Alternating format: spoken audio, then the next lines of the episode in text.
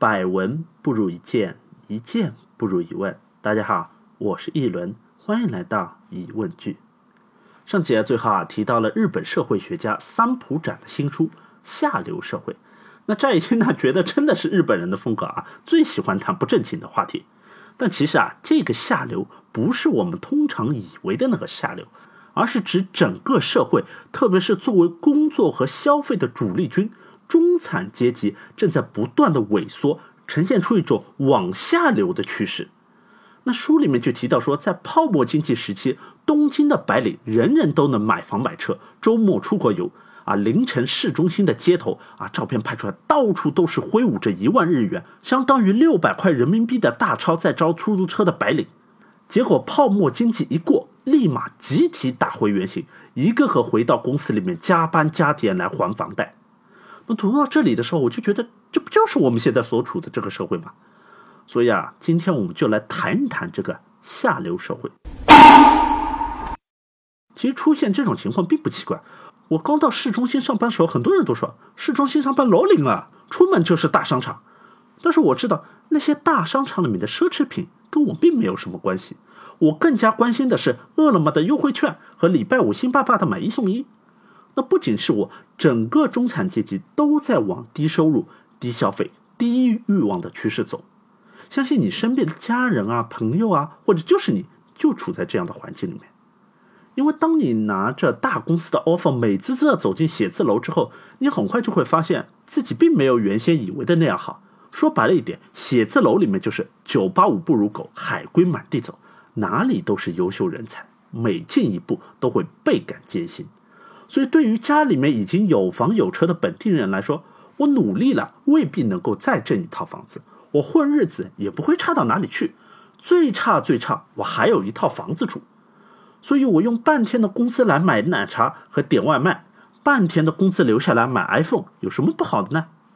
那这种感觉啊，就像在坐火车，有的人啊坐高铁，有的人呢坐普快。经济增长的时候啊，由于高铁是匀速前进。它没有按照理论的最高时速来跑，所以这样就会带来一种错觉，好像大家都差不多。坐高铁的呢，并没有比坐普快的快多少。但是经济它是周期性的，当经济下滑了之后，你就会发现坐高铁的只停大站，不景气的时候调整一下方向，它就可以继续往前看；而坐普快的是站站停，几站一停，差距立马就拉开。就像同一时期进公司的人，你看好了，三四年一过，差距就拉开了。所以我就在考虑一个问题啊，那坐高铁的跟坐普快的，他们的差距到底是怎么形成的？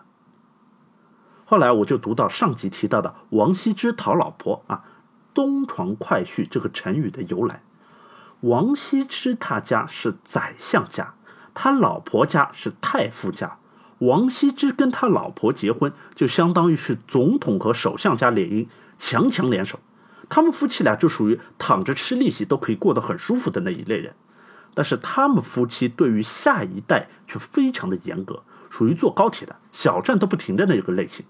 王羲之在他儿子王献之很小的时候就逼他练书法。王献之在练了八年书法之后啊，外人看起来已经是很有模样有有样了。王献之呢？自己也觉得不错，就捧了一叠大作给王羲之看。王羲之看了之后，一句话不说，就在一个大字下面点了一点，变成了一个太。王献之一看他老婆不说话，就点了一下，就知道他肯定不满意啊，干脆就不问了。但是小孩子心里啊还是不服气啊，就把稿子给他妈看。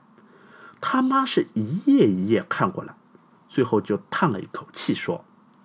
五儿磨尽三缸水，唯有一点似羲之。我儿子用了三缸的墨水来写字，最后只有一个点，有点他爹的意思。那这一个点就是王羲之点的那一个点。王献之听了之后啊，非常的惭愧，就回去苦练书法，最后是走出了一条属于自己的道路。王献之独创了一笔书。就是一笔能够连贯好几个字，字与字之间是一气呵成。我第一次读到这个故事的时候啊，觉得坐高铁的人就是因为他们学习勤奋、够坚持。但是我后来回头一想，我发现不对，王羲之他们一家之所以没有随大流进入下流社会，除了勤奋之外，还有一个原因，那就是看事情的角度。哎，你有没有发现这个故事里面最厉害的人是谁？不是王羲之，是他的老婆。首先一点啊，他老婆对，首先一点，他老婆对于儿子的教育是非常的认真。他肯定是一个字一个字仔仔细细看过来的，否则也发现不了那一个点的差异。其次，他老婆在发现他儿子已经在他老爹那里吃瘪了之后啊，他没有像很多家庭一样啊，家长是一个唱红脸，一个唱白脸。我记得以前学过一篇课文，叫做《精彩极了》和《糟糕透了》，讲一个西方的家庭里面，对于儿子的功课，妈妈不管怎么样都说精彩极了，鼓励孩子啊，就像那种美剧里面经常说的。